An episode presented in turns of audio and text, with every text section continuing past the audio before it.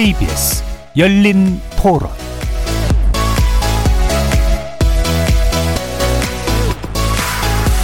안녕하십니까. KBS 열린 토론 정준희입니다. 윤석열 총장의 이번에 징계위 하는 부분은 모든 것을 다 정치적인 걸로 다 해석을 해버린다 이렇게 표현을 해야 되겠네요. 감찰이 이루어질 수도 있고 없어질 수도 있고 감찰을 하게끔 하는 것 자체가 정치적인 행위일 수도 있고 다 이런 것들이 섞여 있는 것 같아서 장관님이나 총장님이나 서로 지금 엄청나게 세력 다툼을 하고 있다라고 국민으로서 느껴지는데 잘못이 있는 거에 대해서는 처벌을 받아야 되는 게 마땅하다고 생각을 하고요. 검찰이 자기네들의 편리에 의해서 권력을 많이 휘두르는 것 같아요. 검찰 개 혁은 해야 될 것 같은데 지금 같은 방법은 아닌 것 같아요.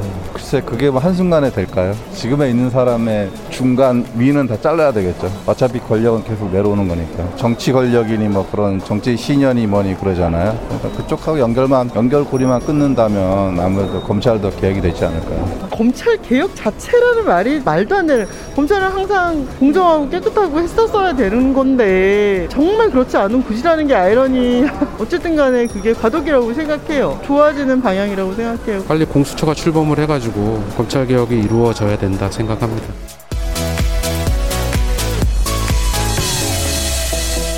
거리에서 만나본 시민들의 목소리 잘 들어보셨습니까? 오늘 토론 주제는 공수처법 개정안 통과와 윤 총장 징계위원회 어떻게 봐야 할까입니다. 어제 이어 오늘도 여야는 공수처법 개정안 등 개혁 입법안에 국회 표결을 놓고 다소 격하게 대립했습니다. 국민의힘은 필리버스터, 즉 무제한 토론을 진행하면서 공수처법 개정안에 대한 입법 지원 전략과 대국민 여론전에 나섰지만 기대한 만큼의 성과를 거뒀는지는 의문입니다. 공수처법 개정안에 대한 무제한 토론은 어제 자정 정기국회 종료와 함께 끝났고 민주당은 오늘 오후 임시국회를 열어 개정안을 통과시켰습니다. 한편 윤석열 검찰총장에 대한 징계 여부를 심의할 징계위원회도 오늘 오전부터 열렸는데요. 징계위원 증인 신청을 두고 법무부 윤 총장 간 이견이 크게 노출됐죠. 오늘 KBS 열린 토론에서는 여야 두 분의 법조인을 모시고 공수처법 개정안 입법 과정에서 나타난 여야 대치 국면 짚어보고 경찰총장, 검찰총장 징계위원회의 쟁점과 전망 살펴보겠습니다. 참고로 오늘 이 시간에는 문재인 대통령의 대국민 탄소 중립 비전 선언 청와대 생방송이 있어서 토론 중간에 잠깐 현장을 연결할 예정입니다. 이로 인해 토론이 평소보다 조금 짧아지는 점 양해 부탁드립니다. KBS 열린 토론은 여러분이 주인공입니다. 문자로 참여하실 분은 9730으로 의견 남겨주십시오. 단문은 50원, 장문은 100원의 정보 이용료가 붙습니다. KBS 모바일 콩, 트위터 계정 KBS 오픈, 그리고 유튜브를 통해서도 무료로 참여하실 수 있습니다. 시민 논객 여러분의 뜨거운 참여 기다리겠습니다. KBS 열린 토론 지금부터 출발합니다. 살아 있습니다. 토론이 살아 있습니다. 살아있는 토론, KBS 열린 토론. 토론은 라디오가 진짜입니다. 진짜 토론, KBS 열린 토론.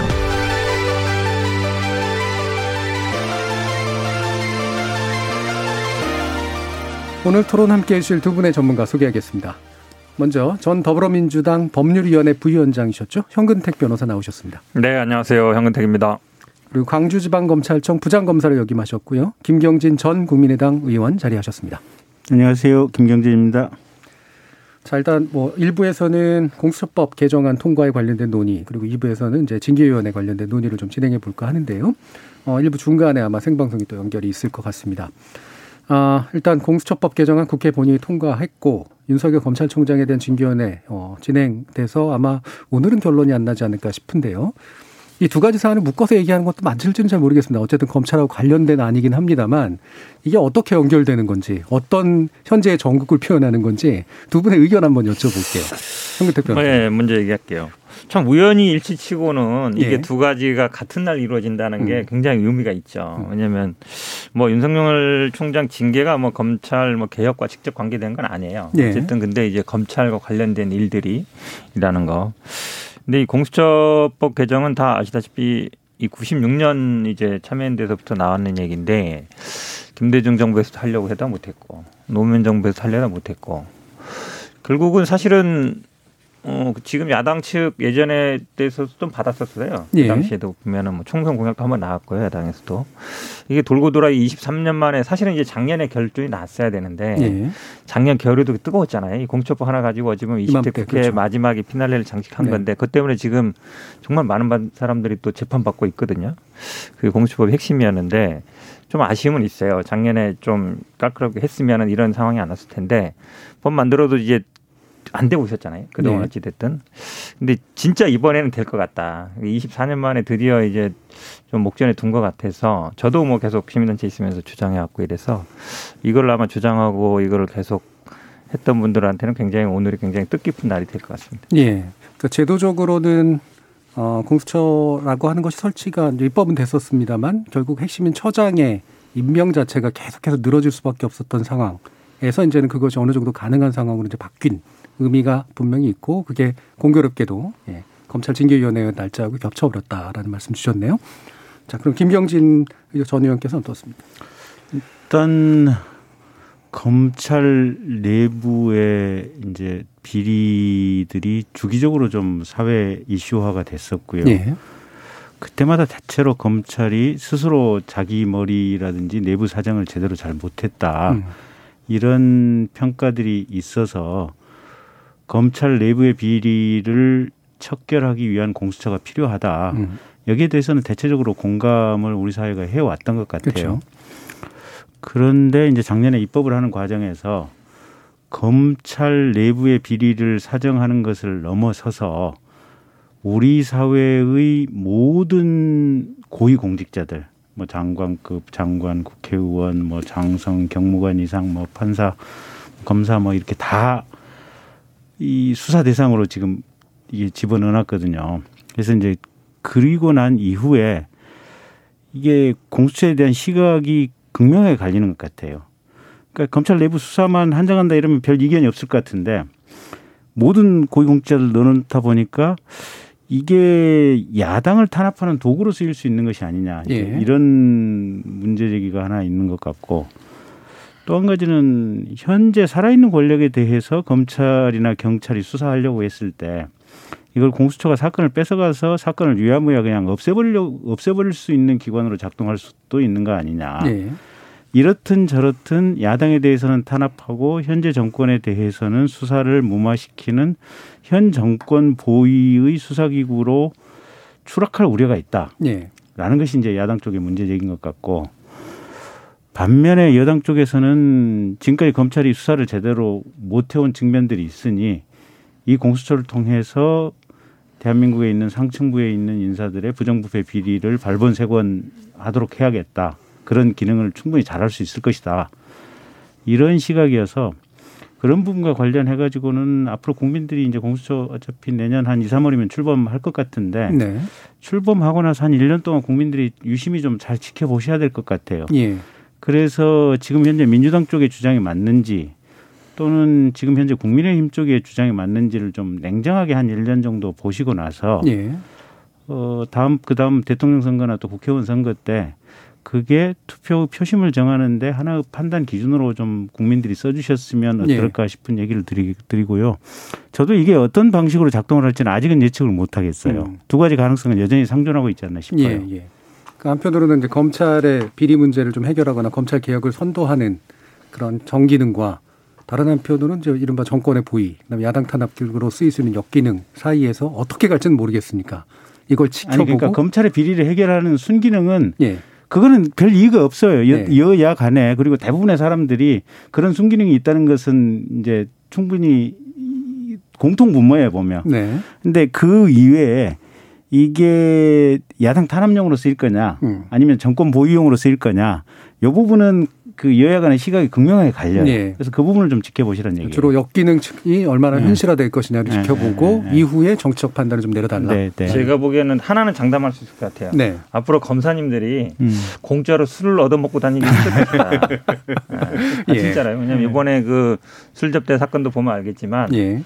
이게 만약에 공수처가 있었으면 당연히 뇌물죄로 수사를 했을 거예요. 왜냐하면 아니 이 사람 이 검사 세 명은 접대하는데 그냥 한 게 아니잖아요. 왜냐하면 이 사람들이 나중에 수사팀 들어갈 수도 있다. 실제로도 한 명 들어갔고 예. 그러면 당연히 직무 관련성이 있는 거죠. 어, 그 조사받는 사람이니까 나 나중에 잘 되게 해주십시오 한 거잖아요. 근데 이거를 뇌물로 조사 안 하고 뭐 어떻게 어떻게 계산해가지고 100만 원 이하로 해서 무슨 뭐, 뭐 불교서 청탁금지법으로 예. 한다. 상식적이지 않죠. 근데 그나마 이거는 그래도 기소라도 했잖아요. 한 명이라도. 예. 예전에 기억하시겠지만 말씀하셨지만 정말 많은 일들이 있었잖아요. 그랜저검, 뭐 벤츠 검사, 뭐 예. 시세 차익 뭐 100억이니 뭐 그러니까 매덕 단위는 끼지도 못할 정도로 많았는데 이게 사실은 이 쌓이고 쌓여서 지금 말씀하시는 게 물론 이제 한 7천 명 정도 돼요 대상이 그 중에 판검사가 한 5천 명이고 나머지는 이제 경무관급 이상 경찰 뭐 군인 뭐 국회의원들이 있지만 주된 거는 저는 아마 좀그 그 견제 기능은 제가 봐도 검찰 쪽에 있을 거예요. 네. 왜냐하면 사실 검사가 한 2천 2, 300명 되는데 요, 요 공수처 검사는 25명밖에 안 되거든요. 그러니까 한 100분의 1보다 조금 큰 정도예요. 그러니까 그 존재 자체로 저는 아마 검찰이 제가 아까 우스갯소리처럼 어디 가서 이제 공짜로 술은 절대로 못 얻어먹을 것이다. 네. 누가 사든지 간에 변호사가 사든지 친구가 사든지 간에 왜냐하면 당장에 그게 중요한 타깃인 거 알거든요. 그러니까 그거 자체로 저는 좀 자정 기능이 있을 것이다. 그다음에 두 번째 말씀하신 이제 정, 정, 뭐 정부에 어떻게 한다 아니면 현 정권은 좀 보위를 하고 야당 탄압용이다 이 얘기도 되게 많이 나온 얘기인데요. 사실은 이 처장 그 공수처장 임명 과정을 보면 아시겠지만 예전에 우리가 특검 할 때도 뭐 국내당 있을 때도 한 것처럼 그러니까 약간 미, 저 변협이나 그러니까 지금 제가 보기에 단체들 중에 조금 중립적이라 할 수 있는 게 변협이에요. 예. 근데 변협이 지금 직선제를 하- 하다 보니까 예전에는 뭐 좀 일단 됐지만 지금은 어찌 보면 변협에 어 약간 보수적인 분들이 더 회장이 되는 경우가 많아요. 물론 예. 서훈 변협 하다가 또 있지만 어 그렇게 보면 변협이 조금 이 캐스팅 보드 역할을 할 가능성이 커졌어요. 지금 음. 상태에서는. 그러니까 변협이 추천하고 세 명 추천하면 그 중에서 한 명이든지 아니 두 명이든지 아니면 그래도 그 다음에 조금 더 중립적이게 할수 있는 데가 이제 법원 행정처라고 볼수 있는데 네. 물론 이제 대법원장 임명하지만 그래도 법관이나 이런 분들 추천할 가능성이 많거든요. 예. 그럼 만약에 뭐 변협이 추천한 분 한 분, 그 다음에 뭐, 뭐, 저, 법원 행정처에 추천한 분 한 분 정도 하면 제가 보기에 야당, 여당 성향으로 그러니까 여당 쪽에서 미는 사람 아니면 여권 성향이 있는 사람 쉽게 얘기하면 뭐 민변이든 아니 이런 사람들이 될 가능성은 그렇게 많지 않다라고 봅니다. 예. 그럼 저는 오히려 검찰총장이나 경찰청장이나 이런 분들이 대통령이 직접 임명하잖아요. 거기에 어떤 인사청문회 거치긴 하지만 그거보다는 오히려 더 공정성이 생길 것이다라고 봅니다. 예. 어차피 뒤에서 할 얘기긴 했는데 방금 말씀이 나왔으니까 아무래도 변협이나 이제 법제처 쪽에서 이제 그 추천한 행정처, 법원 법제처. 행정처 예. 에서 추천한 그 후보가 될 가능성이 높고 그렇다면 야당이 생각하는 그런 정도의 어떤 불공정성 문제는 부식이 될 수 있을 것 같다. 이제 이런 의견을 내주셨는데 어떻게 보세요, 김경재 의원? 글쎄 이제 그 부분을 지켜봐야겠죠. 예. 근데 어쨌든 초대 지금 공수처장 같은 경우는 대단히 정치적인 중립을 잘 지킬 수 있는 사람이 됐으면 좋겠고, 예.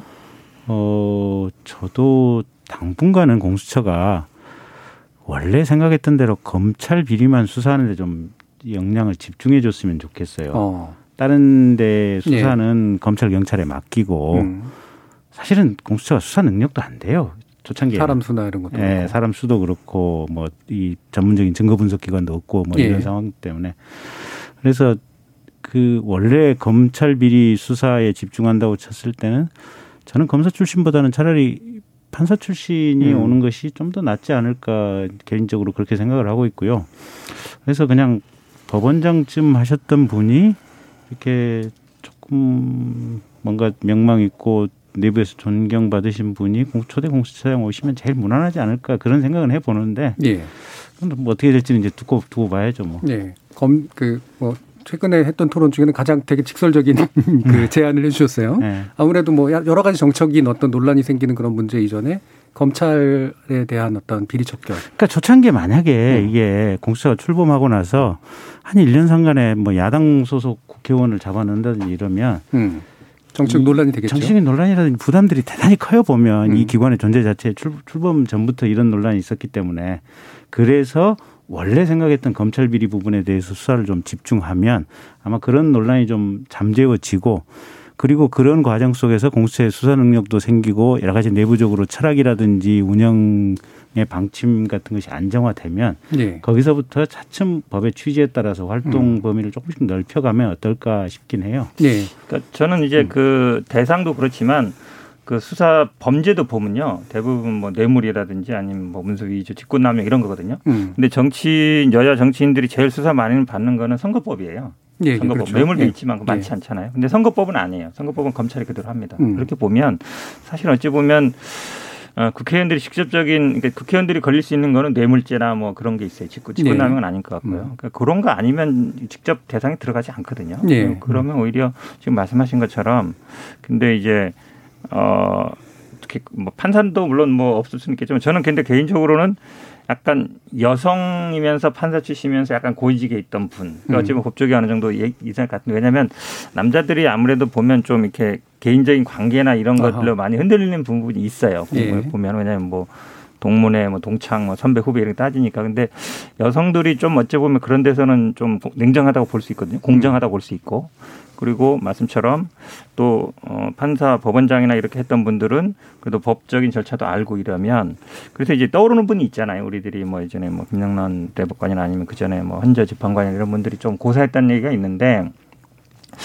저는 좀 그런 분들이 조금 적극적으로 나서줘서 했으면 좀 자리 잡는 데는 충분히 저는 좀 기여를 할 것 같다는 듭니다. 그, 그 말씀 하시니까 현 변호사님. 예. 진짜로 공수처 초창기에는 직권남용 수사는 절대 하면 안 돼요. 음. 이게 직권남용이 죄가 되느냐 안 되느냐부터가 애매모호한 요소가 있고 알겠습니다. 이게 정책과 범죄의 중간 사이에 서 있는 부분이어서 직권남용을 공수처가 예. 수사하기 시작하면 지금 이제 생방송 또 이제 아마 네, 연결이 되세요. 잠깐 끊고 가겠습니다. 지금부터 문재인 대통령의 대한민국 2050 탄소 중립 비전 선언 연설을 KBS 1TV 연결해서 함께 들어보도록 하겠습니다. 방역에 함께 주신 국민 여러분께 진심으로 경의를 표하며 내 이웃과 가족을 위해 묵묵히 땀 흘리며 헌신하고 계시는 수많은 생활 속 영웅들께도 감사 인사를 올립니다. 국민 여러분, 많은 과학자가 오래전부터 기후위기와 그로 인한 신종 감염병이 인류를 위협하게 될 것이라고 경고해 왔습니다. 그러나 일상에 바쁜 우리에게 절실하게 와닿지 않았습니다. 무너져 내리는 빙하나 길 잃은 북극 곰을 보며 안타까워했지만 먼 나중의 일로 여겼습니다. 그런데 어느새 기후 위기가 우리의 일상에 아주 가까이 와 있었습니다. 지난 10년 사이 100년 만의 집중호우, 100년 만의 이상고온, 100년 만의 가뭄, 폭염, 태풍, 최악의 미세먼지 등 100년만이라는 이름이 붙는 기록적 이상 기후가 매년 한반도를 덮쳤습니다. 올해 태어난 우리 아이들이 30대에 접어드는 2050년이면 한반도의 일상은 지금과 또 달라질 것입니다. 여름은 길어지고 겨울은 짧아질 것입니다. 폭염과 열대야 같은 극한 기후가 더 많이 늘어날 것입니다. 병해충 피해가 겹치게 되면 쌀을 비롯한 곡물 수확량도 크게 감소할 수 있습니다. 가축을 키우는 일도 지금보다 어려워질 것입니다. 우리나라에만 분포하는 한라산의 구상나무, 소백산의 은방울 꽃은 사진으로만 남고 청개구리 울음소리마저 듣지 못할지도 모릅니다. 그나마 우리나라는 나은 편입니다. 시야를 바깥으로 돌려보면 세계적인 이상기후가 세계 도처에서 이미 인류에게 많은 고통을 주고 있습니다. 기후위기는 코로나와 마찬가지로 가장 취약한 지역과 계층, 어려운 이들을 가장 먼저 힘들게 하다가 끝내는 모든 인류의 삶을 고통스럽게 할 것입니다. 국민 여러분, 그러나 지금 말씀드린 암담한 미래는 인류가 변화 없이 지금처럼 살아간다면 그렇게 될 것이라는 말입니다. 어제의 우리가 오늘을 바꾸었듯 오늘의 우리가 어떻게 하느냐에 따라 내일을 바꿀 수 있습니다. 우리 국민들은 이미 30년 전부터 환경을 지키기 위한 실천을 계속해 왔습니다.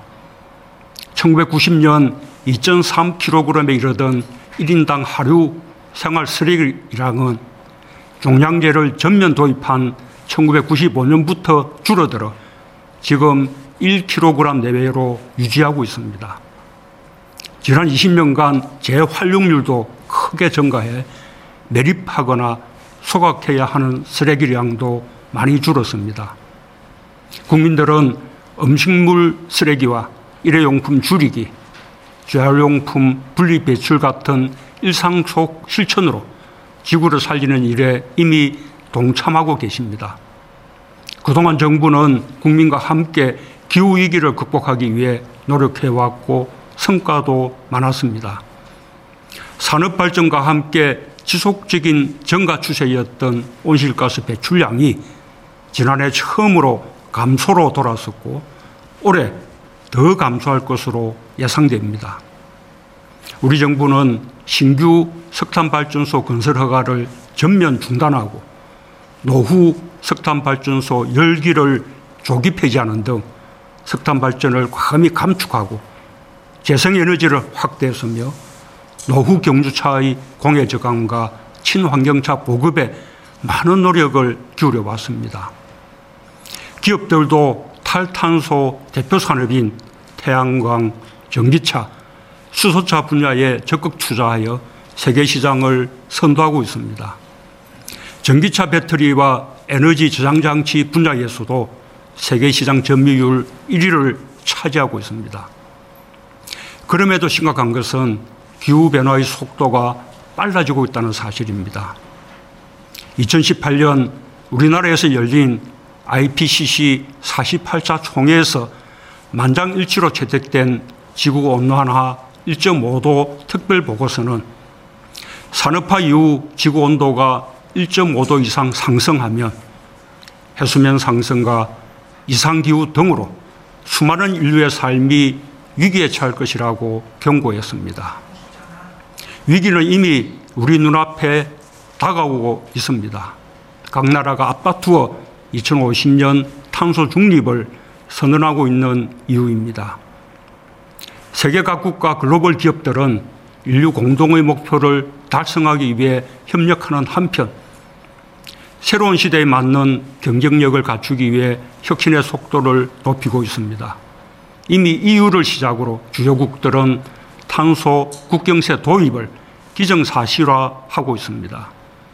친환경 기업 위주로 거래와 투자를 제한하려는 움직임이 확산되고 있고 국제 경제 규제와 무역 환경도 급변하고 있습니다.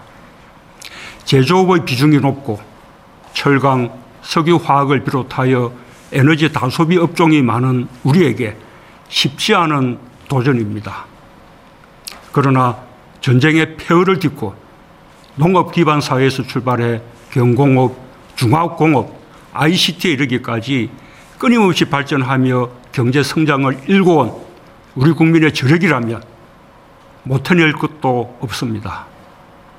우리는 배터리, 수소 등 우수한 저탄소 기술을 보유하고 있고 디지털 기술과 혁신 역량에서 앞서가고 있습니다.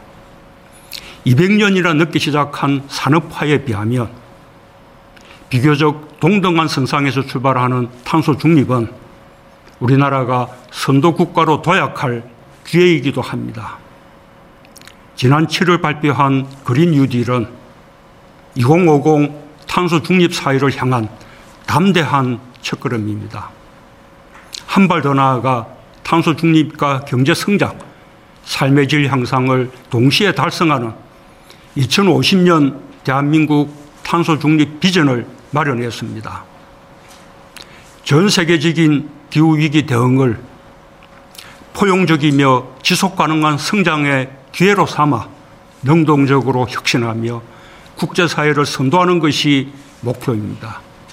우리 아이들의 건강하고 넉넉한 미래를 만들어가는 것입니다.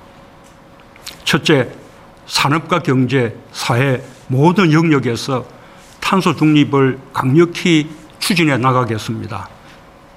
재생에너지 중심으로 에너지 주 공급원을 전환하고 재생에너지, 수소, 에너지 IT 등 3대 에너지 신산업을 육성하겠습니다. 둘째, 저탄소 산업 생태계 조성에 힘쓰겠습니다.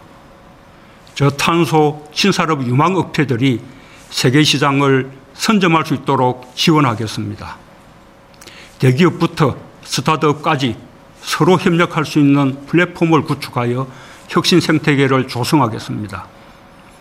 원료와 제품 그리고 폐기물의 재사용, 재활용을 확대하여 에너지 소비를 최소화하는 순환 경제를 활성화하겠습니다. 셋째, 소외되는 계층이나 지역이 없도록 공정한 전환을 도모하겠습니다. 지역별 맞춤형 전략과 지역 주도 녹색 산업 육성을 통해 지역 주민의 일자리와 수익을 창출할 것입니다. 정부의 책임이 무겁습니다. 우리 정부에서 기틀을 세울 수 있도록 말씀드린 세 가지 목표를 달성하기 위해 과감히 투자하겠습니다. 기술 개발을 확대하고 연구 개발 지원을 대폭 강화하겠습니다. 2050 탄소 중지 목표를 이루기 위해서는 기술 발전이 가장 중요합니다. 기술 발전으로 에너지 전환의 비용을 낮춰야 합니다. 우리의 핵심 기술이 세계를 선도하고 미래 먹거리가 될 수 있도록 정부가 든든한 뒷받침이 되겠습니다. 탄소 중립 친화적 재정 프로그램을 구축하고 그린 뉴딜에 국민들의 참여가 활발해질 수 있도록 녹색 금융과 펀드 활성화에도 적극 나서겠습니다. 내년 5월 우리는 제2차 P4G 정상회의를 서울에서 개최합니다. 국제사회와 함께 탄소 중립 실현에 앞장서겠습니다. 내에 확고한 탄소 중립 사회의 기틀을 다지겠습니다. 존경하는 국민 여러분, 탄소 중립은 어려운 과제이지만 피할 수 없는 과제입니다. 그러나 우리가 어려우면 다른 나라들도 어렵고 다른 나라가 할 수 있으면 우리도 할 수 있습니다. 우리는 코로나를 극복하며 세계를 선도하고 있습니다. K방역은 세계의 표준이 되었고 세계에서 가장 빨리 경제를 회복하고 있습니다. 2050 탄소 중립 비전 역시 국민 한 분한 한 분의 작은 실천과 함께 하면서 또다시 세계의 모범을 만들어낼 수 있다고 믿습니다. 우리 모두의 일상 속 작은 실천으로 지구를 살리고 나와 이웃, 우리 아이들의 삶을 바꿀 수 있습니다. 더 늦기 전에 지금 바로 시작합시다. 감사합니다. 예, 지금까지 어, 생방송으로 진행된 어, 문재인 대통령의 어, 탄소 중립 선언 관련 연설을 들어봤고요. 어, 계속해서 토론을 진행하도록 하겠습니다. 아, 아까 이제 말씀을 좀그 맺지는 못하셨는데 계속 하실까요? 아니면 다른 문제로 넘어갈까요? 예. 그러면 그 쟁점이 된 것들을 바로, 바로 들어가겠습니다. 지금 이번에 개정안의 물론 핵심은 기존에 이제 7대 7에 그러니까 7 7명 가운데 6명의 찬성 실질적인 비토권이죠. 이거를 일곱 명 가운데 다섯 명 찬성 구조로 바꾼 것이 아마 가장 핵심이고 이 부분에서 가장 큰 대립이 있었습니다. 어, 기타 이제 검사 어, 관련된 어, 검사의 자격 요건 완화한 부분 있고요. 어, 공수처장의 재정 신청권을 삭제한 부분도 있고 해서 일부가 이제 약간 섞여 있는 그런 측면들이 있는데 이런 변화에 대해서 어떤 점에 좀 주목하시는지 전반적인 평가도 한번 또 들어보겠습니다. 이 부분 김경재 의원부터. 어, 일단 지금 일곱 명의 추천위원 중에서 여섯 명 추천을 다섯 명으로 바꾼 것은 예. 어쩔 수 없는 측면이 일부 있기, 있었긴 했어요. 예. 회의를 네 번 하는 동안 야당 측 위원들의 반대가 변협 회장님 말씀에 따르면 너무 반대를 위한 반대라고 느껴질 정도로 좀 심했다라고 하는 평가가 있어서 조금 이 개정의 필요성이 있긴 있었는데 너무 성급한 것이 아닌가라는 예, 생각이 시기상. 들었어요. 예, 음. 그래서 저는 회의를 최소한 한 서너 번 이상은 더 해보고 음. 야당 측 위원들을 정말 끝까지 설득해보고 이 조항을 바꿨을 때 국민들이 아 이게 여당이 부득이하게 바꿨구나라는 어떤 민심의 동의를 얻을 수 있었을 텐데 예.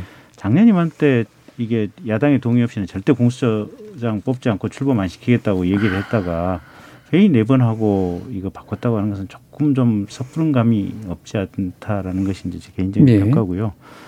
두 번째는 기존의 이제 자격 요건 중에 법조 경력, 법조인 자격 10년, 그 다음에 현직 그러니까 뭐 재판, 수사, 조사 5년 그 현직 요건 없애버린 부분도 조금 아쉽기는 해요. 네. 그 아무래도 이게 공수처 검사 한분한 분이 실은 대단히 중요한 국가적인 수사를 하는 주체들이기 때문에 음. 그래서 그 현직 요건을 살려뒀으면 어떨까라는 생각이 들고 그다음에 임기도 지금 기존에는 3년 임기에 세번 연임 가능하도록 됐는데 지금 7년 임기에 무제한 지금 연임이거든요 예. 보면 그래서 7년 임기에 무제한 연임이면 이게 경우에 따라서는 공수처 검사가 대한민국의 무소불위의 권력자로 7년이 아니라 뭐 이론상으로 70년도 가능한 이런 상황들이 되다 보니까 물론 65세면 정년 퇴임은 하겠지만 예. 국민연금 예, 뭐한. 한 3, 40년 동안 공수처 검사만 하는 이런 상황이 될 수도 있어서 예. 그렇게 되면 그 공수처 검사 한 명한 명이 정말 대한민국의 음. 무지막지한 권력자로 변할 가능성이 있거든요. 예. 그래서 그 부분에 대한 조금 담보 장치가 부족한 게 좀 아쉽다라는 생각이 들어서 그런 음. 부분들은 나중에 좀 운영을 해보다가 다시 상황에 따라서 좀 개정의 필요성이 있지 않나 그런 생각이 좀 들었습니다. 음, 예. 어, 그거는 예. 좀 팩트 체크가 필요한 것 같은데요. 음. 그 전에는 이제 공수처 검사는 3년 두 번 할 수 있고 60세까지인가 아마 네. 60세 임기였는데 7년 무제한이라는 건 아닌 것 같은데, 그 아마 그 저- 수사관 저는 얘기 아닌가요? 아니 검사 검사가 그렇게 네, 됐어요. 네, 요번에 개정안에 그게 안 들어 있었던 것 같은데. 그래요? 저는 예, 그렇게 예. 네. 근데 또 이제 변호사 경력 10년에 플러스 이제 조사나 재판 5년이었었거든요. 한편 얘기하면 판사나 검사나 이거 한 5년 하- 이상 하다가 나와서 변호사 10년 이상 했어야 되는데 그럼 한 15년 이상 경력인데 예. 그런 분이 그렇게 많지가 않아요, 사실상 따지고 보면. 그러니까 아마 50세 이하로 따지니까 한 200명 정도라던데 과연 올까? 근데 또 어떤 규정이 있냐면 검사 출신은 반에 못 넘게 돼 있거든요. 예. 그러면 이제 쉽게 얘기하면 반 이상은 판사나 아니면 다른 데서 조사했던 사람을 채우라는 얘기인데 그러면 결국 15년 경력 정도 아니, 그 이상 돼. 15년은 아니에요. 그러니까 아니에요? 시- 음, 법, 거예요? 자격하고 10년이고 아, 자격하고 10년 중에 10년이고 반절, 그 중에 반절이 반만. 예. 예. 예, 예. 뭐 그거는 그러면 뭐 아마 이제 저 될 것 같은데요. 그 다음에 네. 이제 결국 제일 쟁점이 이제 일곱 여섯 명을 이제 다섯 명으로 해서 결국은 이제 야당이 비토권을 뺏어간 거 아니냐. 네. 작년에 만들 때는 걱정 마라. 너희들이 비토권 행사할 수 있으니까 야당 의견도 반영된다. 물론 이제 그 당시에 정치적인 상황이라는 건 아마 어, 야당의 교섭단체 두 개를 염두에 뒀던 것 같아요. 음. 그러다 보니까 그럼 두 번째 야당 교섭단체가 제안하는 데는 아마 들어올 것이다. 지난번에 박영수 특검 하듯이 예. 그걸 염두에 뒀던 것 같은데 결국은 그렇게 안 된 거죠. 근데 아마 저는 뭐 변협 회장님의 얘기가 일리가 있다고 봐요. 그러니까 본인도 반대했는데 회의를 몇 번 해봐도 결국은 다섯 표 이상은 안 나온다. 몇 번 해도. 왜냐하면 기억하시겠지만 다 추천해라 해가지고 한 10여 분 추천해가지고 그 중에 투표를 한 거거든요. 그리고 어차피 이분들은 본인들이 추천한 사람도 반대, 물론 시- 공개 투표를 한 건 아니기 때문에 한지 모르지만 네. 야당 추천이 한 사람들도 반대편 같다는 거냐. 그분들도 다섯 표 이상 안 나왔으니까. 네, 서로 반대했다 뭐 이 정도더라고요. 그렇죠. 뭐 그럴 수도 예. 있고. 그러면 결국은 안 되는 거거든요. 예. 그러니까 이, 이 시스템에서는 결국은 그러면 뭐 좀 어쩔 수 없는 상황 아닌가라고 음. 보입니다. 물론 이제 그 부분에 대해서 뭐 이 여당에서 좀 어찌 보면 뭐 작년에 제대로 했으면 되는데 제대로 못했기 때문에 그런 부분은 좀 어느 정도 비판을 받을 수는 있다라고 봅니다. 예. 그러니까 뭐 이 비토권 관련해서는 사실 어 일곱 명 중에 여섯 명의 어떤 찬성을 요구하는 경우는 상당히 좀 드문 경우였던 건 분명하죠. 그래서 이게 잘 작동할 것인가라는 문제를 우려를 했었는데 역시 잘 작동하지 않더라 이건데 문제는 이제 아까 김경진 의원께서는 그래도 좀 더 두고 봤어야 되는 거 아니냐라고 좀더 하는. 회의를 예. 했었어야 됐어요. 그렇지 않으면 이게 야당 설득에 좀 부족했다. 예. 그런 비판들이 가능할 것 같아요. 예. 물론 이제 그 앞에 이제 추천위원을 그 후보 추천위원 자체를 추천하지 네. 않는 기간이 너무 길었기 때문에 생긴 이제 국민적 피로감도 좀 있었던 거고 음. 이게 좀 섞여 버렸는데 결국에는 그러면 이 국민의힘의 전략이 어땠던가에 대한 판단을 좀 해봐야 될 것 같아요. 어, 지금 계속해서 막아나서는 정도의 어떤 일종의 사보타주를 하는 그런 방법을 계속 썼단 말이죠. 그러니까 이제 전략만 가지고 본다면 예. 국민의힘이 잘못된 전략을 쓴 거죠. 음. 근데 이제 그쪽 분들의 그쪽 분들 만나서 얘기를 들어보면 그분들의 생각은 이 제도 자체가 위헌이라고 생각을 하더라고요. 예. 그러니까 첫째는 대통령 직속의 수사기관을 만드는 것 자체가 위헌이고 두 번째는 일반 검찰에서 검찰이나 경찰에서 수사하고 있는 사건을 뺏어 가, 는 것도 위헌이고 그래서 위헌성이 있기 때문에 자기네들은 헌재에다가 지금 위헌 심판을 네. 제청해 놨고 그래서 헌 이게 정치권에서 헌재에다가 신속한 제, 어떤 심리와 결정을 요구해서 결정을 받아보고 나서 헌재가 합헌이라고 하면 이 추천 절차를 한, 하면 어떠느냐 그게 이제 국민의힘 쪽의 얘기인데 그게 100% 틀렸다고 할 수는 없- 없는 얘기긴 해요. 예, 예. 근데 그럼에도 불구하고 사실은 위헌 여부에 대한 심판은 어쨌든 헌재가 내리는 거고 그 헌재에서 판- 심판이 나오기 전까지는 합헌으로 추정이 되는 거고 그럼 합헌 상태라면 그 합헌 상태의 법 집행을 위해서 국회나 우리 일반 국민이나 공직자들은 다 최선을 다해서 노력해야 되는 것이 책무기 때문에 네. 그런 의미에서 보면 국민의힘 쪽에서 했던 전략이나 행위들이 비난의 소지가 있는 것은 분명하죠. 근데 예. 그 사람들이 비난받을 소지가 있다고 그래서 그러면 정부 여당 쪽에서 너무 급하게 밀어붙이는 게 또또 올냐? 예. 그건 제가 볼 땐 이번에 조금 그 너무 급하고 좀 빨랐어요. 예. 그러니까 그 뒤로도 이제 보면 지금 이제 필리버스터 사실 뭐 실- 실효성이 별로 없잖아요. 그러니까 그리고 그게 있으면 구- 그나마 이제 여론의 역풍을 만들어내는 그런 정도의 어떤 설득 저는 효과. 예. 이번에 보면서 그 이게 이제 여야 공수교대가 되면 예. 사실은 만약에 이제 다음번 국회의원 선거 때 지금 국민의힘 쪽에서 한 100, 150석 넘어가는 상황이 된다면 지금 민주당이 했던 방식 똑같이 할 것 같아요. 원래 국회 선진화법 할 때 필리버스터라고 하는 것이 야당한테 합- 합리적인 지금 의사방해를 할 넉넉한 시간을 주겠다는 거 아니에요. 네. 근데 이게 회기 쪼개기 방식으로 슬라이스를 해가지고 필리버스터 할 수 있는 시간을 현실적으로 두세 시간 주고 회기를 끝내버리는 거 아니에요. 보면. 네. 안건 조정 같은 경우도 사실은 법 조항에 보면 90일간을 기본적으로 좀 묵혀두면서 야당한테 시간을 주겠다고 하는 거 아니에요, 보면. 네. 근데 여당이 지금 이거 없애버렸던 거 아니에요. 근데 거꾸로 지금 민주당이 야당 돼가지고 국민의힘 쪽에서 니, 니네들 한 거 그대로 우리 똑같이 할래라고 하면 참 할 말도 없어요, 보면. 음.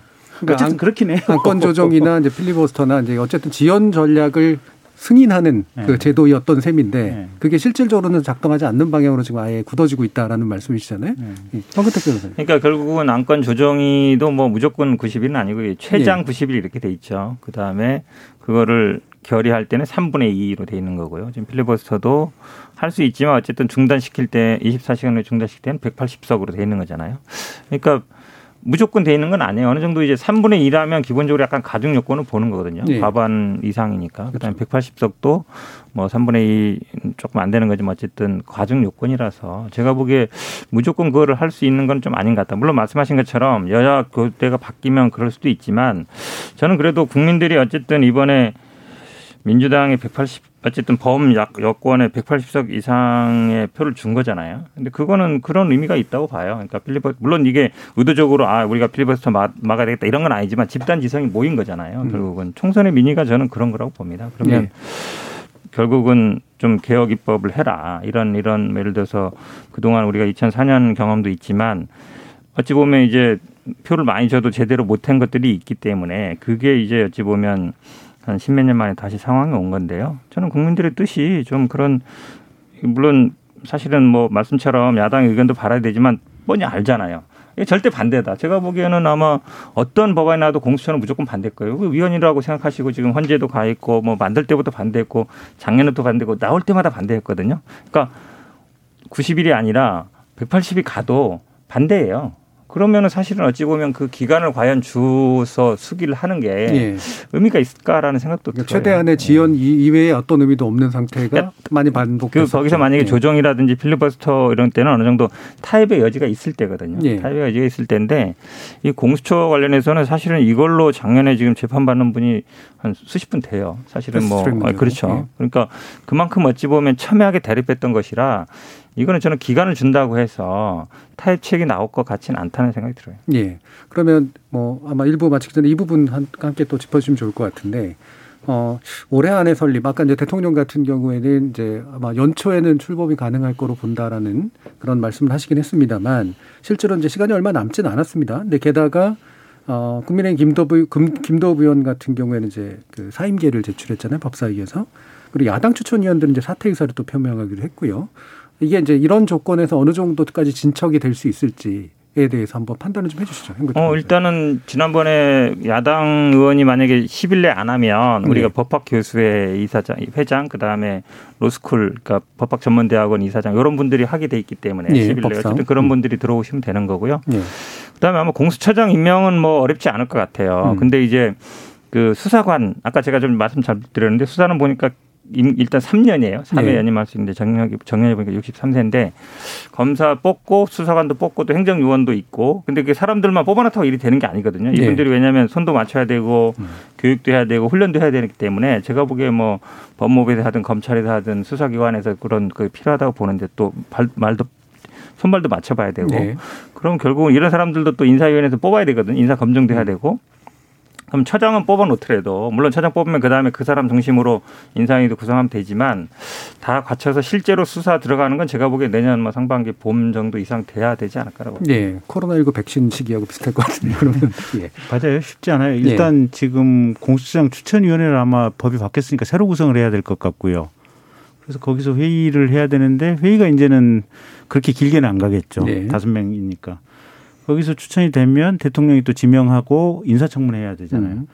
인사청문회에서 처장 임명되면 그 처장이 또 차장을 이제 공수처 차장을 임명해야 되고 처장 차장 임명하고 하게 되- 된 이후에 공수처 내부의 검사와 수사관을 뽑기 위한 인사위원회를 구성해야 되거든요. 그리고 나서 공수처 검사를 채용해야 되는데 제가 볼 때는 공수처 검사는 그 전, 지금 검사나 수사관들 전국 곳곳에 자기 고향하고 상관없이 전국을 뺑뺑 돌잖아요. 일년에 한 예. 번씩. 예. 제가 볼 때 판검사나 아니면 경찰 수사관 경찰에 계시는 아마 법조인들 중에 지원자가 넘쳐날 것 같아요. 어, 좋은 자리라고 생각하시는 거죠. 아니 정말로 딴 데 가지 않고 예. 대한민국의 권력의 핵심을 쥐는 수사 권력의 핵심을 쥐는 부분이기 때문에 아마 예. 사람들이 넘쳐날 것 같고 음. 그러면 이분들 중에 좋은 분을 어떻게 뽑기 위한 그 위원회와 그 기준을 선 만드는 것이 대단히 중요한 작업이기 때문에 음. 아마 그 과정만 마치는데도 한 서너 달 가지 않을까 싶은데 예. 음. 그래서 내년 상반기나 돼야 아마 가능하지 않을까 네. 싶네요. 그러니까 처장은 어떻게든 뭐 지금보다는 빨리 되더라도 네. 어, 실제로 작동되기까지는 어, 상당히 한 반년 정도의 시간 더 소요될 거로 두 분 보시는 것 같습니다. 자 그러면 지금까지 이제 공수처법 개정안에 관련된 여야의 대치 이후에 어, 공수처 출범 전망 관련된 이야기 나눠봤는데요. 2부에서는 윤석열 검찰총장 징계위원회 관련된 쟁점 그리고 여야의 입장 같은 것도 함께 살펴보도록 하겠습니다. 지금 여러분께서는 KBS 열린 토론과 함께하고 계십니다. 토론이 세상을 바꿀 수는 없습니다. 하지만 토론 없이 바꿀 수 있는 세상은 어디에도 없습니다.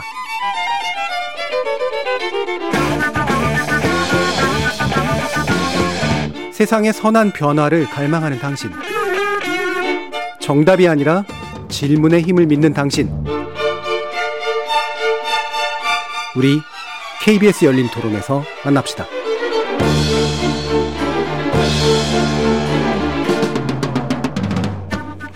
KBS 열린 토론 오늘은 공수처법 개정과 윤 총장 징계위원회 관련된 내용 어떻게 봐야 될지 주제를 놓고 김경진 전 국민의당 의원, 현근택 전 더불어민주당 법률위 부위원장 이렇게 두 분과 함께 하고 있습니다. 자, 윤 총장 이제 징계위원회 오늘 오전에 열렸고요. 이제 출석 여부는 관심이 있었는데 출석은 하지 않았고 어, 기피 신청 내지 여러 가지 것들이 이제 진행이 됐습니다. 어, 지금까지의 진행 상황들 일단 어떻게 보시는지요? 어, 김경진 의원님. 사실은 이건 정치적인 사건이죠. 예. 그러니까 지금 대통령님부터 시작을 해가지고 민주당 정권 전체가 어, 대단히 부담스러운 검찰총장을 어떻게든지 좀 쫓아내고 제거해야겠다라고 하는 이런 생각의 연장선상에서 지금 벌리고 있는 활극이 아닌가 싶은 생각이 네. 생각이 들고요. 대단히 불행한 일이고 근데 다만 이제 저는 윤 총장이 지금 법적 대응을 하고 있는 것은 대단히 잘하고 있는 일이라고 봐요. 어. 왜냐하면 지금 이 행정 심판 그리고 아마 어떤 징계 경 어떤 징, 형태의 징계가 나오든 윤 총장은 제가 볼 때 법정에 갈 것 같거든요. 네. 법정에 가면 이게 대법원까지 갈 것 같고 그렇게 판례가 나오는 과정 속에서 국민의 직접 선거에 의해서 투표된 정당성을 가지고 있는 대통령 권력. 예. 결국은 법무부 장관의 권력이 대통령 권력을 대신 행- 행사하는 거니까요. 이 대통령 권력과 그다음에 어쨌든 준사법기관으로 독립해서 수사를 하라고 하는 이 검사 내지는 검찰총장의 권한 예. 그 권한의 한계 지점이 어디까지인지 예. 어디까지 일반적인 수사 지휘를 할 수 있고 검찰은 사법고시 합격해서 공무원 임명받았는데 여기서는 얼마만큼 독립해서 할 수 있는지 명확하게 기준이 법원 판례를 통해서 정립될 수 있는 계기가 될 것이다. 예. 그래서 이 법정 다툼이 법정 다툼을 제대로 해놓으면 음.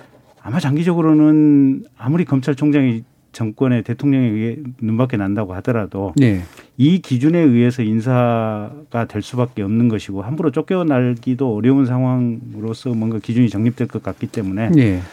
어쩌면 좀 시끄럽고 혼란스럽긴 하지만 음. 장기적인 국가를 국가를 위해서는 오히려 다행스러운 측면도 있다 저는 그렇게 예. 보고 있습니다. 이 상황 자체는 대단히 불행스럽지만 네. 지금까지 좀 불명료했던 부분들 네. 사실은 내적 정치로 해결이 됐던 거잖아요. 뭐 네. 쫓아나가라 나가라 면 나가고 뭐 이런 거였으니까. 근데 그게 어느 정도의 독립성이 총장에게 부여된 거냐, 음. 그리고 어느 정도의 민족 통제가 합법적인 것이냐, 요 부분에 선을 그어주는 계기가 될 것이다. 그러니까 이제 저희가 형- 헌법이나 형사소송법 예. 고시 공부할 때 글자로서는 우리가 충분히 배우고 익혔던 게 있는데 예. 현실에서 어떻게 작동하는지에 이제 선례가 하나 굳어지는 게 있고 또 법조인들 전문 법조인들 외에 국민들도 이제 그 점에 대한 인식을 아주 예. 명료하게 할 수 있는 계기가 되지 않을까 싶어요. 음, 예. 저는 조금 다른데요. 네. 결국은 이제 김 의원님 말씀은 이게 끝까지 이제 법적 판결 전점으로 간다. 대법원까지도 가고 하는데 그러려면 이제 변수가 많아요. 예를 들어서 뭐, 뭐 정직 이상의 중징계가 났는데 만약에 난다 그러면 이 임기가 얼마 안 남았거든요. 네. 7, 8개월밖에 안 남았어요. 근데 물론 뭐 만약에 정직 이상이 나- 뭐 정직 5개월 이렇게 났는데 물론 집행정지를 받아주면 뭐 예를 들어서 임기를 채울 수 있는 거지만 예. 그뭐 본안은 안 끝나겠죠. 본안은 제가 보기에 대법원까지 가려면 보통 이런 뭐 2, 3년 걸리니까요. 음. 그 끝난 다음에 문제겠죠. 근데 만약에 집행정의를 안 받아준다. 그럼 굉장히 복잡해져요. 정직은 총장은 있긴 있는 거거든요. 예. 근데 임명을 할 수 없어요. 근데 면직이나 이제 해임되면은 새로운 총장 임명할 수 있겠죠. 음. 그러면 제가 보기에 이거를 끝까지 물론 이제 집행정지를 안 받아준 상태에서 나중에 이제 법원에까지 가서 다 잊혀지겠죠. 그때는 한 2, 3년 후에는 뭐 바뀔 테니까 총장 한 번 바뀐 상태도 있지만 그래서 과연 이게 법적 분쟁으로 계속 가는 게 꼭 맞는가라는 생각은 좀 들어요. 왜냐하면 말씀처럼 그렇게 임기가 얼마 안 남아서 실익이 예. 있는가라는 얘기도 있는 것 같고요. 그 다음에 야당에서 계속 이게 결국은 검찰총장 뭐 찍어내기 아니냐 아니면 뭐, 뭐 살아있는 권력을 수사해서 이런 거 아니냐도 있지만요. 저는 모르겠어요. 뭐 정치적인 얘기를 하면 사실 이제 검찰총장이 어쨌든 야권의 유력한 대권 주자로 계속 나오고 물론 뭐 본인이 원한 건 아니지만 어쨌든 그런 상황이 계속 되고 있잖아요.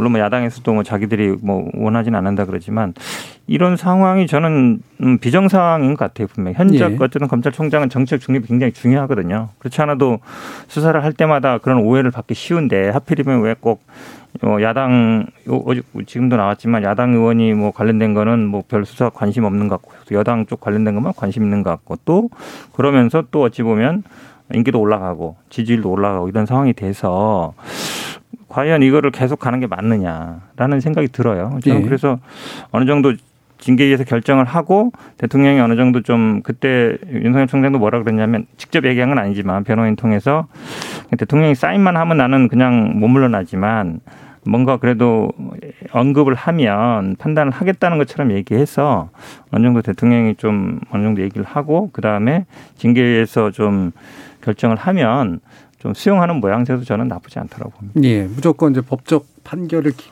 기대하면서 기- 길게 끄는 그런 상태는 아니어야 된다 적어도. 예. 그러니까 이제 그거는 아니었으면 좋겠다는 아니었으면 희망사항인 좋겠다. 것 같고 예. 제가 볼 때는 유- 이제 현실에 있어서 윤 총장이 그러면 어떻게 행동을 할 것인가 이제 예. 프레딕팅 예측을 한, 음. 한다고 보면 윤 총장 입장에서는 뭐 가령 경징계가 나온다고 하더라도 나는 잘못한 게 하나도 없는데 예. 나는 검찰총장으로서 할 일을 했고 저, 적, 적정하게 일을 했는데 내가 왜 징계위원회에 회부되어야 되고 내가 왜 직무정지를 맞아야 되느냐 아마 그렇게 생각할 가능성이 대단히 크기 때문에 네. 끝까지 소송으로 갈 거라고 저는 예상을 하고 있고요. 그 아까 이제 해 변호사님 말씀하신 중에 그러니까 요 소송 가기 전에 지난번에 국감 때 얘기를 가지 기준으로 해본다면 대통령께서 이 징계 문제가 되기 전에 말씀을 하셨다면 그건 아마 제가 볼 때는 윤 총장도 그냥 받아들일 마음의 생각은 있었던 것 같아요. 음. 근데 이게 지금 징계 문제로 들어가 버린 이상은 네. 본인도 아마 끝까지 가, 가려고 생각하지 않는가가 제가 보는 윤 총장에 대한 분석이에요. 음. 나름대로 뭐 명예로운 퇴진까지는 어떨지 모르겠습니다만 어쨌든 물러설 곳이 없었 없게 된 상태라는 말씀이신 거죠. 음.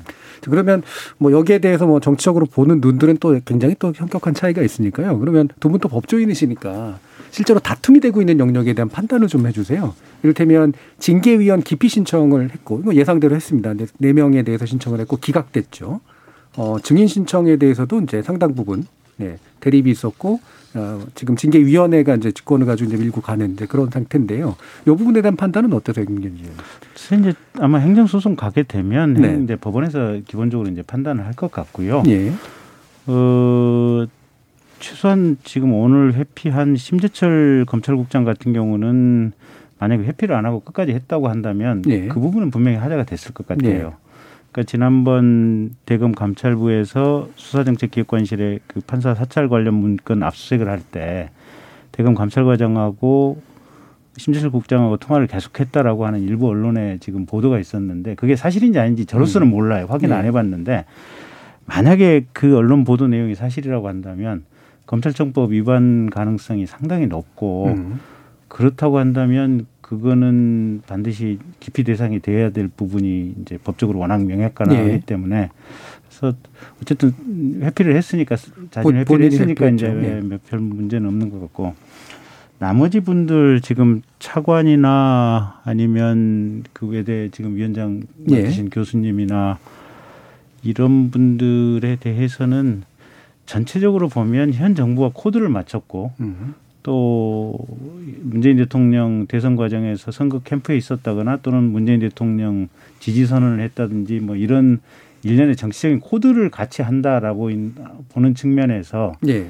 사실적인 관점에서 뭐랄까 편향적인 징계위원 선정을 했다라고 비난할 수 있는 부분은 분명한 것 같아요. 네. 근데 이게 기피 사유 정도에 해당할 정도의 어떻게 보면 편향성이냐. 예. 그 부분에 대해서는 저도 명확하게 말씀 음. 못 드리겠어요. 그거는 아마 법원의 판단에 따라서 나중에 이제 좀 명확하게 될 것 같은데 예, 예. 어쨌든 그냥 평범한 국민들의 눈으로 보기에는 법무부 장관이 이걸 구성하는 데 있어서 자기 쪽과 철학이 같은 사람들로만 구성을 했다. 예. 이런 그냥 보통 사람들의 비난은 충분히 음, 가능할 편향 시비 소지는 있다. 네, 있어 음, 다만 그게 깊이에 적당한 이유가 되는지 깊이 정도까지 일 네. 사유인지는 저도 사실은 조금 네. 불분명해요. 네. 오늘 저도 이제 언론 보도를 보다 보니까 두 가지 정도가 눈에 띄던데 음. 특정 언론입니다만 그러니까 다섯 명, 그러니까 일곱 명 중에 두 명은 빠지는 거잖아요. 장관 한 명 빠졌고 그다음에 예. 외부위원 한 명 빠져 안 왔으니까 다섯 명 남았잖아요. 예. 다섯 부 다섯 명 중에 뭐 호남이 네 명이다. 음. 아, 그러면서 이제 그, 그분들이 경력도 쭉 얘기하셨는데 지 일단 지역을 얘기하고 제 말씀처럼 또 정치적인 성향을 얘기하고 물론 이제 제가 보기에 뭐 지금 교수 이런 분들은 아마 보니까 뭐 로스쿨 교수님들이니까 전문가들이라 볼 수 있는데 그러니까 결국은 심재철 국장하고 이제 신정식 그 부장 들어가는 부분을 아마 좀 문제 많이 제기하는 것 같아요. 결국은 윤석열 쪽에 좀 반대쪽에 있는 사람 아니냐, 예단이 있는 거 아니냐라는 얘기가 있었는데요. 근데 이제 이런 고민도 있을 것 같아요. 그러니까 검찰총장 징계하는데 뭐 평검사 물론 이제 법에는 그냥 검사만 하고 돼 있는데 평검사를 넣을 수는 없을 것 같고 여론에서도 보면 뭐 검사장 이상 해야 된다는데 대부분의 검사장들이 이번에 또 반대 성명을 넣었거든요. 네. 그럼 또 반대 성명 넣은 사람이 오라 그러면 오겠냐? 오지 않죠, 당연히. 음. 또 와도 반대표 할 것 같고요.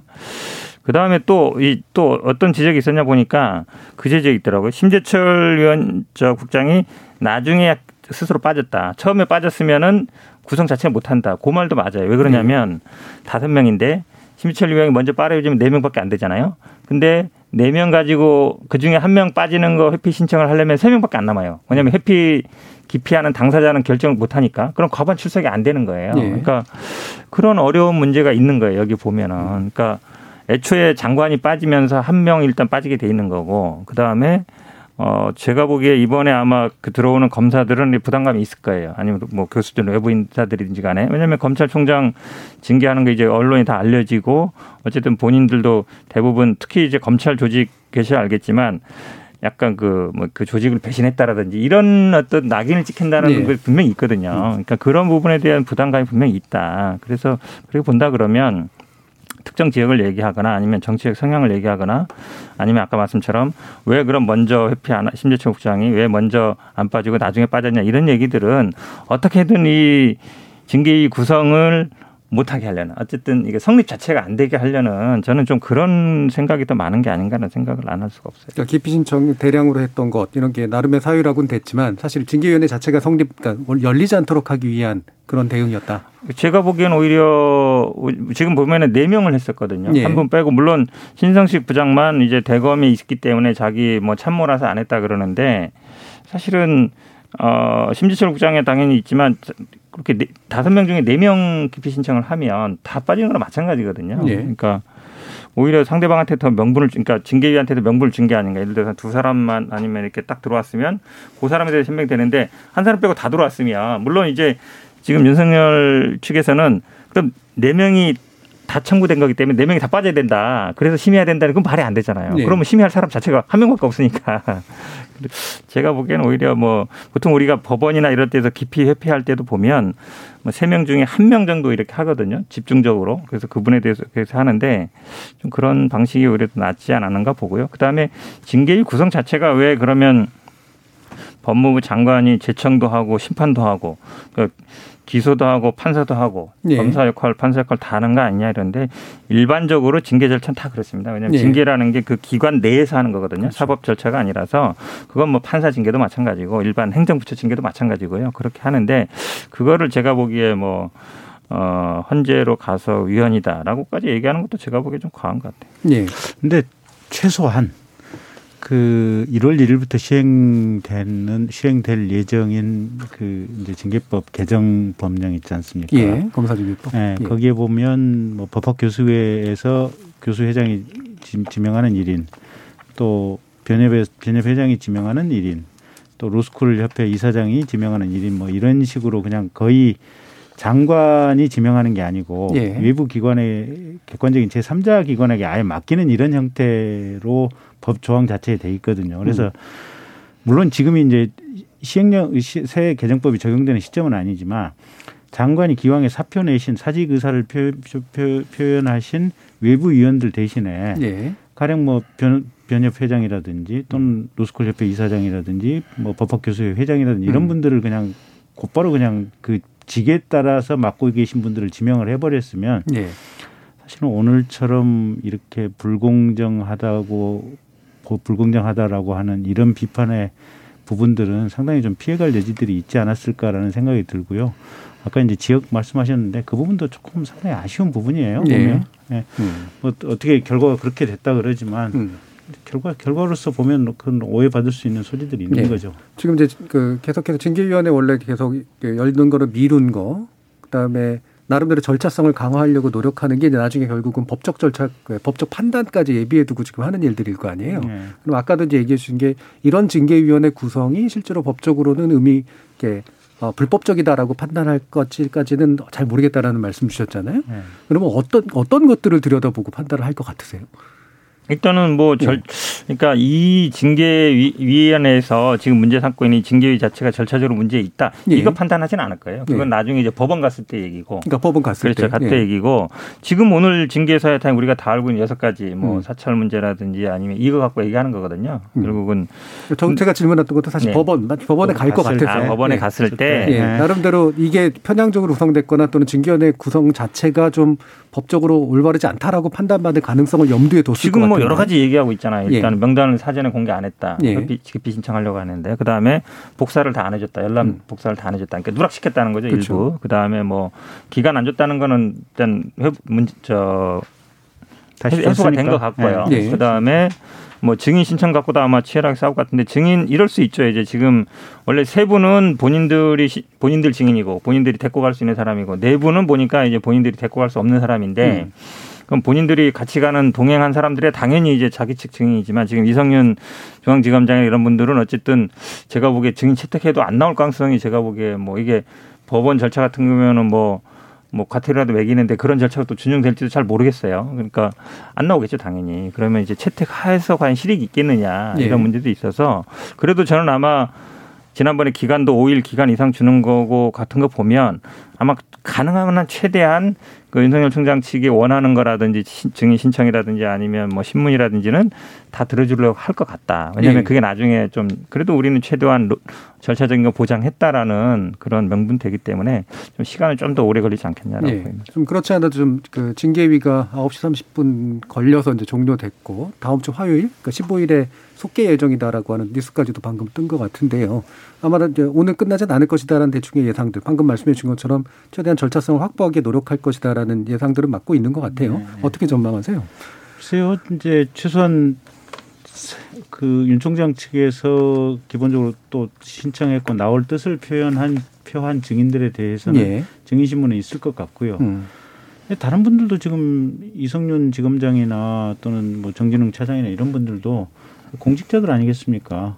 본인들 수사와 관련해서 누구가 누가 더 정당한가 이 정당성에 관한 부분이니까 예. 채택하면 안 나오실 이유는 없는 것 같아요. 음, 본인이. 네, 본인들이. 음, 음. 그래서 구- 윤 총장 측에 어떻게 보면 충분한 기회를 준다고 한다면 그분들 증인 채택해서 얘기 들어보는 게 적절한 것 같고요. 음. 그리고 나서 결정을 해야 되지 않나 싶어요. 예. 예. 음. 그러면 예. 근데 이게 그 법에 보면요. 일반적인 형사 절차는 양측에서 뭐 검사 측도 증- 신청하고 변호인 측도 신청할 수 있는데 이 징- 검사 징계법은 징계 혐의자, 그러니까 윤석열 예. 총장 측에서만 신청하는 거예요. 음. 물론 이제 뭐 직권으로도 할 수 있지만 근데 이게 저도 이런 데 가서 이제 증인이나 이런 걸 해보면요. 법정에서는 뭐 선서도 하고 음. 판사에 또 지휘권이 있거든요. 그리고 재판을 많이 하시는 분이기 때문에 네. 적절히 제어를 해요. 그러면 이제 좀 유도신문이라든지 길어진다든지 이러면은 하도 하고 그다음에 또 양측의 이제 공방을 잘 이어나가는데 지금 위원장은 이제 로스쿨 교수님이고 물론 변호사 출신입니다만 그러니까 또 이게 어쨌든 위증의 이런 뭐 책임 이런 것도 없고 이러면 법정이 아니라 이렇게 이렇게 큰 회의실 같은 데서 하면 이 굉장히 중구난방이 됩니다. 그냥 본인 얘기 계속 하고 싶고 또 상대방이 또 얘기하면 또 중간에 끊고 들어오는 경우도 있고요. 예. 항상 여기서 보면 그래서 증인으로 제가 보기에 실체가 밝히긴 쉽지 않아요. 이런 데서는. 왜냐하면 이게 위증 선서한다는 게좀 의미가 있거든요. 본인들이 거부할 수 있지만. 그래서 저는 이 증인을 많이 하는 건 아마 절차 보장의 의미는 있지만 실체를 밝히는데 그렇게 큰 도움은 안 될 거다라는 네. 생각이 듭니다. 근데 그 윤 총장 측 대리인 이원기 변호사 얘기를 들어보면 지금 복사해준 기록 자료라고 하는 것에 한 8할이 지금 신문 스크랩이고 정작 그 우리가 생각했던 뭐 소송이나 형사 사건에 있어서 관련자의 진술을 정리한 부분이라는 이런 부- 부분들은 그리 많지가 않고 예. 그것도 상당수 지금 누락이 돼 있다는 거 아니에요? 예. 그러면 신문 스크랩을 지금 증거 자료로 증빙 자료로 제출을 했다고 한다면 그럼 시- 그 기사를 쓴 기자를 불러서 물어봐야 되는 것인지 음. 그래서 최소한의 그런 몇 명 정도의 윤 총장 측에서 필요로 하는 신청 증인에 대해서는 불러서 물어보는 것이 정말 최소한 최소한의 방법인 것 같고요. 예. 우리가 당- 통상 일반 일반적인 어떤 행정에서 징계 절차는 대부분 형사 사건이 마무리된 사안들이에요. 보면 이미 뇌물 받아먹거나 예. 음주운전을 했거나 이래가지고. 예, 음. 명확한 사건에 대해서 예. 사후적으로 심, 인사상의 신분 정리를 위해서 지금 징계 절차를 하는 건데 이건 윤 총장에 대해서 형사 사건이 지금 문제되는 것이 아니고 실은 보면 이게 일종의 정치적인 지금 파워 게임으로 잘라내기 위해서 형사 사건하고 상관없이 지금 이런저런 이유를 가지고 들이대는 거 아니에요. 보면. 형사 사건 자체가 진행되기도 어렵지 않겠습니까? 예. 총장의 위치에 있는데. 아니 그건 뭐 굳이 예. 한다면 뭐 특검을 해도 되죠. 근데 예, 사실은 예, 특검할 거리도 안 되고 이게 말도 안 되는 걸 가지고 음. 지금 이 사단을 벌리니까 그런 건데 대통령께서 그러면서도 또 동시에 이제 뭔가 좀 공정한 모습을 보이라고 하니까 예. 참 법무부 입장에서도 진퇴양난이고 참 이- 이런 상황으로 보여지긴 한데 음. 어쨌든 최소한의 그 정도 증인은 받아 주, 주어야만 그래도 좀 공정하게 공정 비슷하게라도 좀 느끼지 않을까 싶네요. 예, 저도 뭐 증인은 음. 당연히 받아야 된다고 봅니다. 예. 그러시는데 아마 이제 기록을 전부 안 줬느냐 줬느냐 이게 사실은 저 같은 변호사 입장에서는 항상 이제 형사 사건 할 때마다 불만인 사항이죠. 네. 왜냐하면 검찰이 예를 들어서 우리가 이제 물증이 있는 사건 말고 말로만 있는 사건, 예를 들어서 뭐 뇌물 사건이나 이런 건 대부분 그렇거든요. 물증은 없어요 대부분. 근데 말로만 있는 경우에 보통 진술이 이렇게 변경돼 가거든요. 그러면 제일 궁금한 건 처음에 무슨 얘기했냐가 제일 궁금해요. 왜냐하면 처음에 갔을 때 사람이 얘기를 한 게 근데 수사를 하다 보면 이제 바뀌고 물론 열 번 부르면 열 번 다 조사를 남기지 않지만 중간 중간에 그러면 항상 제일 마지막에 것만 이렇게 딱 제시해요. 그게 왜냐면 유죄 증거가 되니까요. 예. 처음에 나온 거는 굉장히 이제 음. 어쨌든 변호인한테 유리할 수 있는데 잘 안 줍니다. 음. 검찰도 대부분 보면 있는 건 알아요. 왜냐면 그 사람이 세 번 가서 얘기했다고 얘기하니까 조서 썼다 그러면 근데 항상 보면 마지막에 자백한 거, 인정한 거 이런 음. 것밖에 없어요. 이게 항상 어찌 보면 수사 과정에서 항상 나오는 문제인데 저는 아마 윤석열 총장 이번에 그걸 느낄 것 같고요. 왜냐하면 징계 할- 청구할 때도 징계 사유에 해당되는 것만 제시를 하지 징계 사유가 안 될 것 같은 걸 제시하지는 않거든요. 예. 그런 면이 있다는 거고요.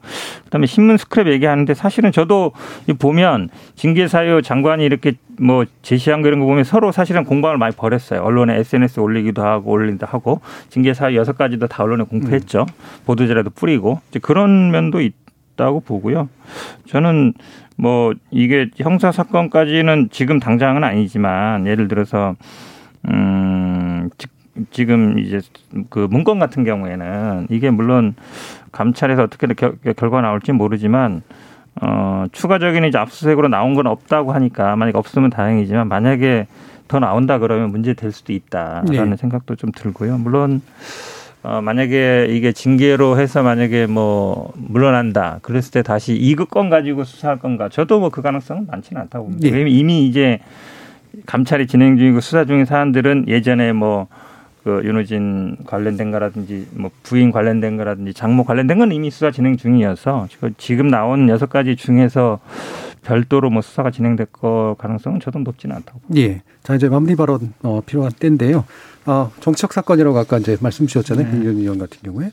어, 그러면 어쨌든 어떤 결정이 내려지던 간에 뭐 경징계건 중징계건 간에 어, 현재 뭐 이제 법무부라든가 추장관 쪽에서는 정책 부담이 이제 생기겠죠. 양쪽으로도. 어떻게 이 문제를 현재 앞으로의 정치적인 어떤 파장들이 있을지에 대한 나름의 예상 뭐 한번 한마디씩 듣, 듣도록 하겠습니다. 김기현 의원. 지금 이미 파장이 나타나고 있고요. 예. 대통령님이나 또 여당에 대한 지지도가 확 빠지고 있는데요. 상황의 어떤 이렇게 진행에 따라서는 제가 볼 때는 계속해서 아마 대통령님이나 민주당에 대한 지지가 훨씬 더 빠질 음. 요소들이 있다. 평균적인 국민들은 이게 정부에서 살아있는 권력을 수사하니까 밑보인 총장을 찍어내기, 찍어내기 위한 어떻게 보면 거의 공작에 가까운 지금 징계를 하고 있다라고 하는 것이 일반 국민들의 보편적인 네. 시각이고요. 사실은 저도 그런 시각을 가지고 있고요. 네. 그러다 보니까 제- 제가 볼 때는 정부 여당이 외통수에 걸려 있고 이게 가면 갈수록 아마 지지율 하락 의 요소가 되지 네. 않을까 저는 그렇게 보고 있습니다. 알겠습니다. 현근택 변호사. 저는 뭐 오늘이 굉장히 의미 있는 날이라고 앞에 말씀드렸는데 왜냐하면 공수처가 가시권에 들어왔고 음. 어쨌든 검찰총장의 징계라는 게 꼭 검찰 개혁의 문제는 아니지만 어쨌든 그동안 우리나라에서 변제받지 않고 무소불위의 권력이라고 했던 검찰이 어 뭔가 이제 바뀌어야 될 때가 됐다. 국민들이 그렇게 생각할 것 같고요. 뭐 검찰총장은 개인의 문제는 아니라고 봐요. 이것도 제도의 문제고 검찰이 그동안 어찌 보면 음, 끊임없이 이런 식으로 그러니까 계속 정부를 공격하고 이 정, 그- 그 정부 임기 말 되면 이렇게 공격하면서 다시 존재 가치를 음. 살리고 또 뭔가 공수처라든지 아니면 뭔가 검경 수사권 할 때 항상 그런 식으로 대응을 해왔거든요. 근데 그게 결국은 힘의 역장 관계가 한 20년 만에 바뀐 상황이다. 그럼 이제는 어쩔 수 없는 상황 아닌가. 저는 예. 이 논란 뭐 징계 사유가요. 어 그렇게 오래 갈 것 같지 않습니다. 뭐 법적인 조성이 가는 것과 또 정치적인 논란이 되는 건 별개 문제이기 때문에 공수처 만약에 처장 임명 이런 식으로 가면 오히려 그쪽으로 더 방향성이 예. 갈 가능성이 있어서 오히려 국민들이 개혁을 하라고 의석을 줬기 때문에 개혁을 제대로 해나간다 그러면 지지도 다시 받을 수 있다라 보고 있습니다. 예, 오늘 논의는 그럼 이것으로 모두 마무리하겠습니다. 오늘 토론 함께 해 주신 현근택 전 더불어민주당 법률위 부위원장 그리고 김경진 전 국민의당 의원 두 분 모두 감사합니다. 감사합니다. 고맙습니다. 책임 정치는 맺고 끊을 때를 명확하게 하는 의사결정의 정치입니다.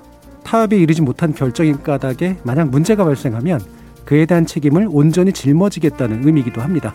물론 성과가 있다면 그걸 가능하게 한 추진력에 대해서도 높게 평가해야겠죠. 어, 고위공직자 비리수사처의 출범 가능성을 한층 높인 법률 개정안 처리 이후 공수처장 추천, 임명 그리고 공수처 실행은 실행에 이르는 모든 과정에 국민 여러분이 관심을 갖고 냉정하게 지켜봐 주셔야 할 이유입니다. 지금까지 KBS 열린 토론 정준이었습니다.